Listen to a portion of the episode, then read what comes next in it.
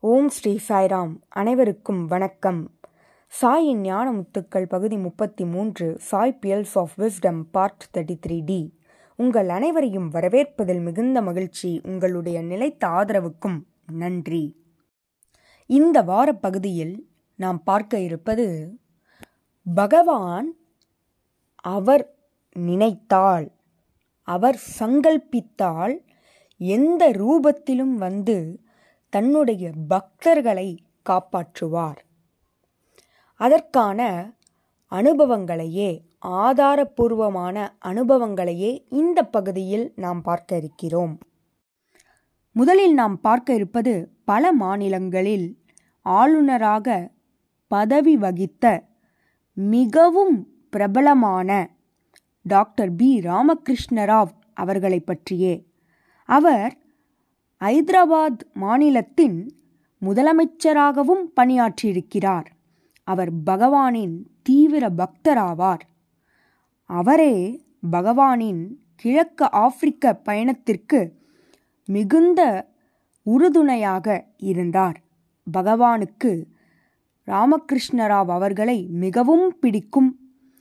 மேலும் திரு ராமகிருஷ்ணராவ் அவர்கள் பணிவின் ரூபம் எளிமையின் ஸ்வரூபமாக காட்சியளிப்பார்.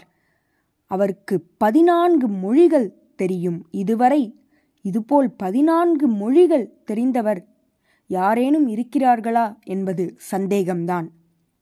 அவருடைய வாழ்வில் நிகழ்ந்த அனுபவம் பகவான் எவ்வாறு அவர்களுக்கு உதவினார் என்பதனையே இப்பொழுது பார்க்க இருக்கிறோம். ஒருமுறை டாக்டர் ராமகிருஷ்ணராவ் அவர்களும் அவருடைய மனைவியும் ரயிலில் பயணம் செய்தனர். அவர் ஆளுநர் என்பதால் அவருக்கென்று தனி ஒரு கம்பார்ட்மெண்ட் கொடுக்கப்பட்டது. அவரும் அவருடைய மனைவியும் அதில் அமர்ந்து வந்தனர். ரயிலானது மிகுந்த வேகத்தில் சென்று கொண்டிருந்தது. திடீரென்று ராமகிருஷ்ணராவ் அவர்களின் மனைவி மேற்பகுதியில் தீப்பிடித்ததை கண்டறிந்தார். அந்த ஒயர்களிலிருந்து தீப்பொறி வருவதை கண்டறிந்தார். பிறகு தீ பிடித்துவிட்டது. உடனே இருவரும் கவலை கொண்டனர். ஏனெனில் அந்த கம்பார்ட்மெண்ட்டில் அவர்களைத் தவிர வேறு யாரும் இல்லை இவ்வாறு இவர்கள் கவலைப்பட்டு கொண்டிருக்கும் நேரத்தில் திடீரென்று ஒரு எலக்ட்ரீஷியன் அந்த ரயிலுக்குள் வந்தார். எப்படி?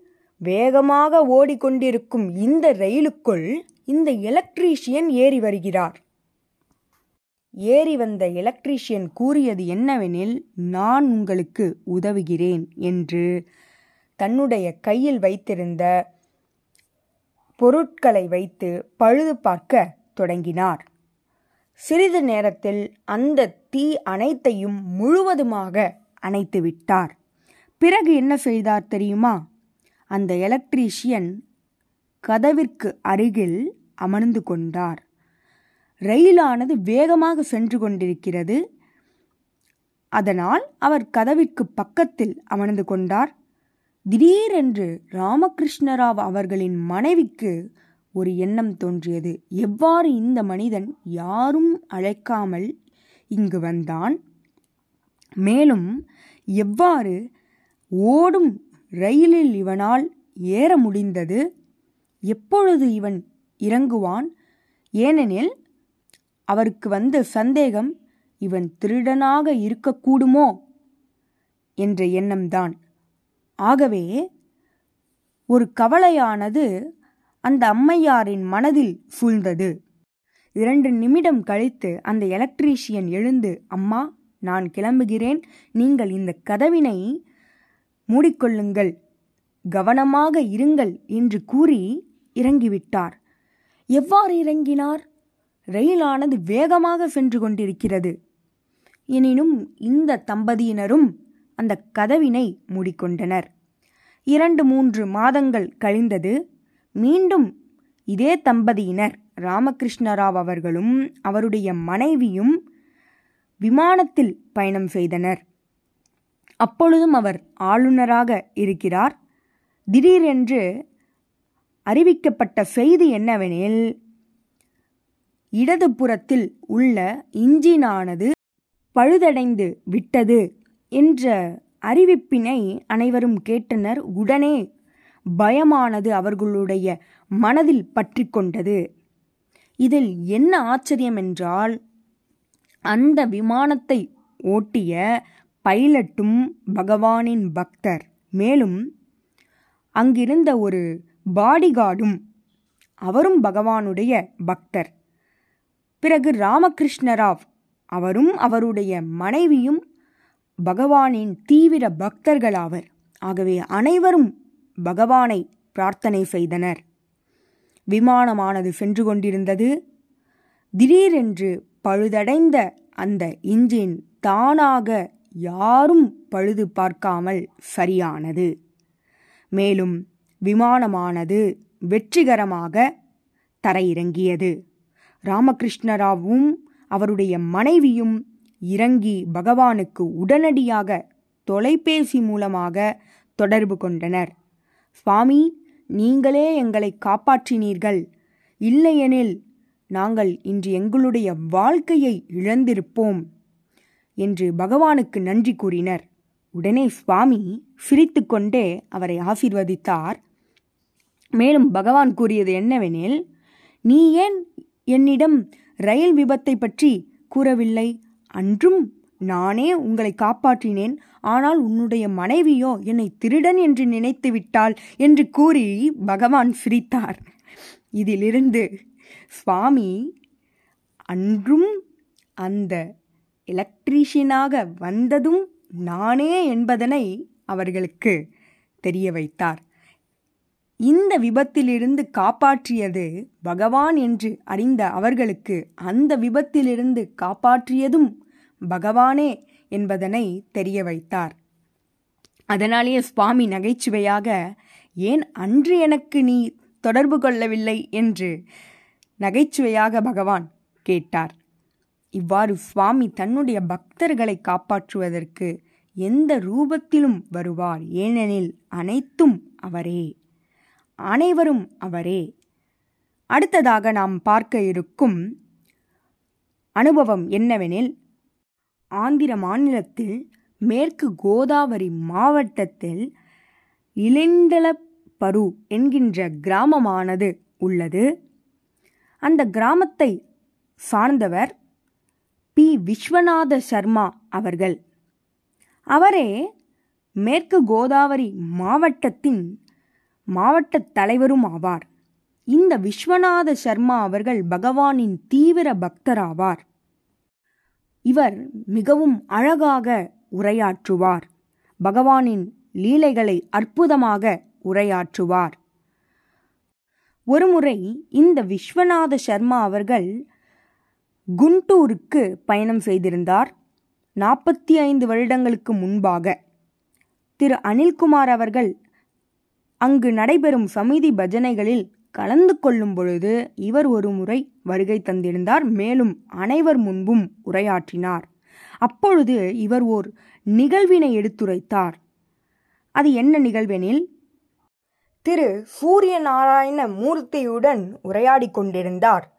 இந்த சூரிய நாராயண மூர்த்தி அவர்கள் மேற்கு கோதாவரியில் உள்ள கொவ்வூர் கிராமத்தில் மே ஆறு ஈஸ்வராமா தினத்தன்று பல நிகழ்ச்சிகள் ஏற்பாடு செய்யப்பட்டிருந்தது. காலை முதல் இரவு வரை குழந்தைகளை அனைத்து நிகழ்ச்சிகளையும் மேற்கொள்வர். இந்த நிகழ்ச்சிக்கு திரு விஸ்வநாத சர்மா அவர்கள் வருகை தந்திருந்தார்.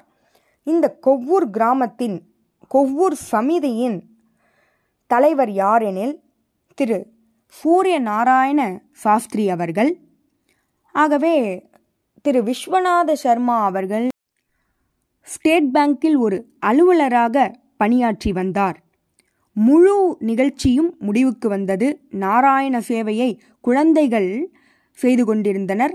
அனைத்து தரித்திர நாராயணர்களையும் அமர வைத்து அவர்களுக்கு உணவினை வழங்கினர். ஏழை எளிய மக்களையும் வரிசையில் அமர வைத்து அவர்களுக்கும் உணவினை கொடுத்தனர். அப்பொழுது ஒரு ரயில்வே போர்ட்டர் அவர் தன்னுடைய கைகளை நீட்டி தனக்கும் உணவு வேண்டும் என்று கேட்டார். உடனே குழந்தைகள் அவருக்கும் உணவினை கொடுத்தனர். இரண்டு பொட்டலங்கள் அவருக்கு கொடுத்தனர். பிறகு சில இனிப்புகளையும் அவருக்கு வழங்கினர்.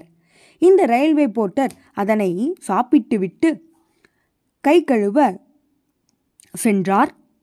அப்பொழுது பி. விஸ்வநாத சர்மா அவர்களும் திரு. சூரிய நாராயண மூர்த்தி அவர்களும். தீவிரமாக உரையாடி கொண்டிருந்தனர். அவர்கள் எதை பற்றி உரையாடி கொண்டிருந்தனர் என்றால் ஏன் சமிதிக்கு பலரும் பஜனைக்கு வருவதில்லை? ஏன் அவர்கள் சேவை செயல்பாடுகளில் ஈடுபடுவதில்லை?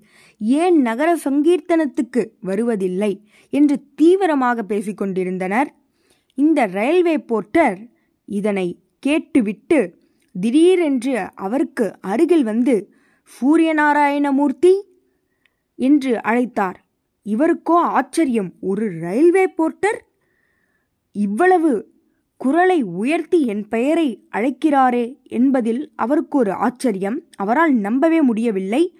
பிறகு இந்த போர்ட்டர் பேசத் தொடங்கினார். மற்றவர்கள் கலந்து கொள்கிறார்களா என்று கேட்கும் நீ முதலில் பஜனைகளில் தொடர்ந்து கலந்து கொள்கிறாயா?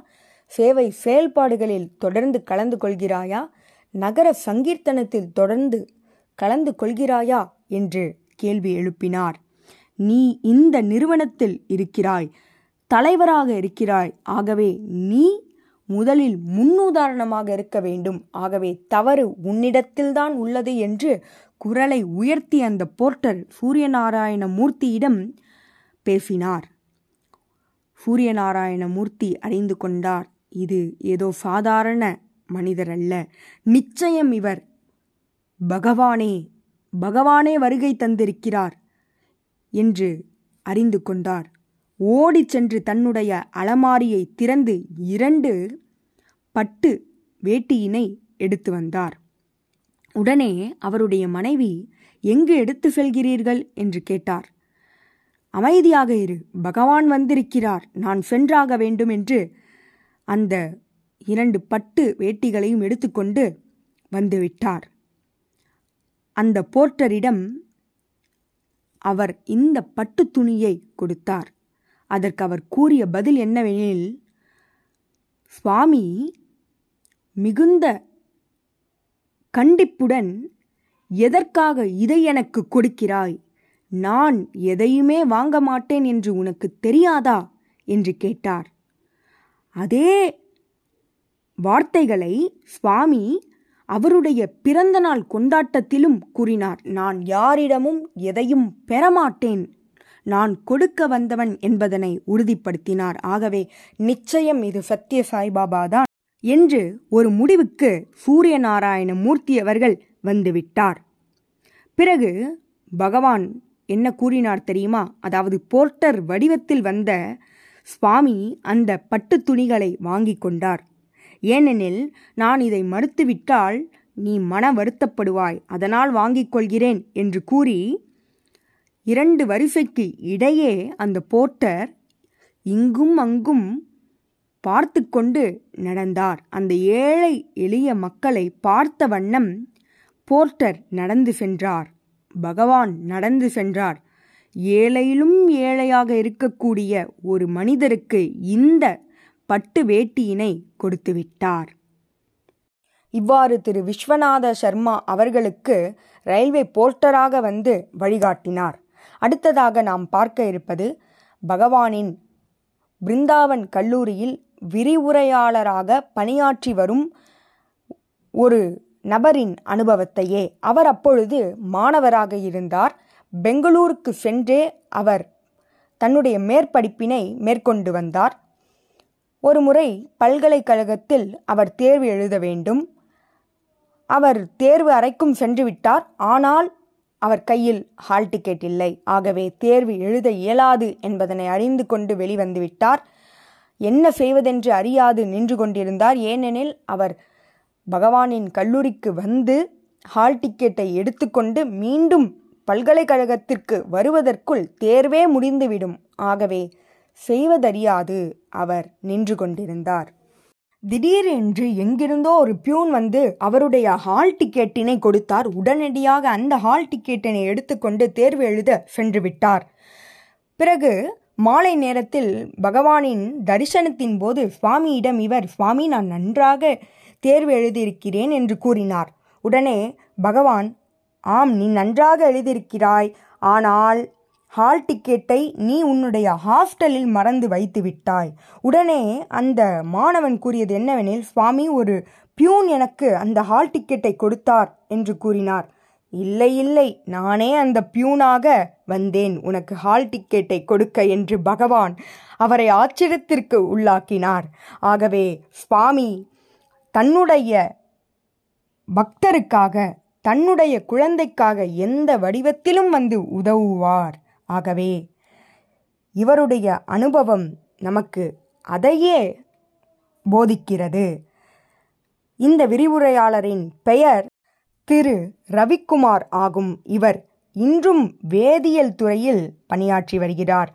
ஆகவே முதலில் ராமகிருஷ்ணராவ் அவர்களுக்கு எலக்ட்ரீஷியனாகவும் விஸ்வநாத சர்மா அவர்களுக்கு ரயில்வே போர்ட்டராகவும் இந்த விரிவுரையாளருக்கு பியூனாகவும் பகவான் காட்சியளித்தார் என்பதனை இந்த பகுதியில் பார்த்தோம். இதுபோல பல நிகழ்வுகளோடு உங்களை அடுத்த வாரம் சந்திக்கிறேன். ஜெய் சாய்ராம்.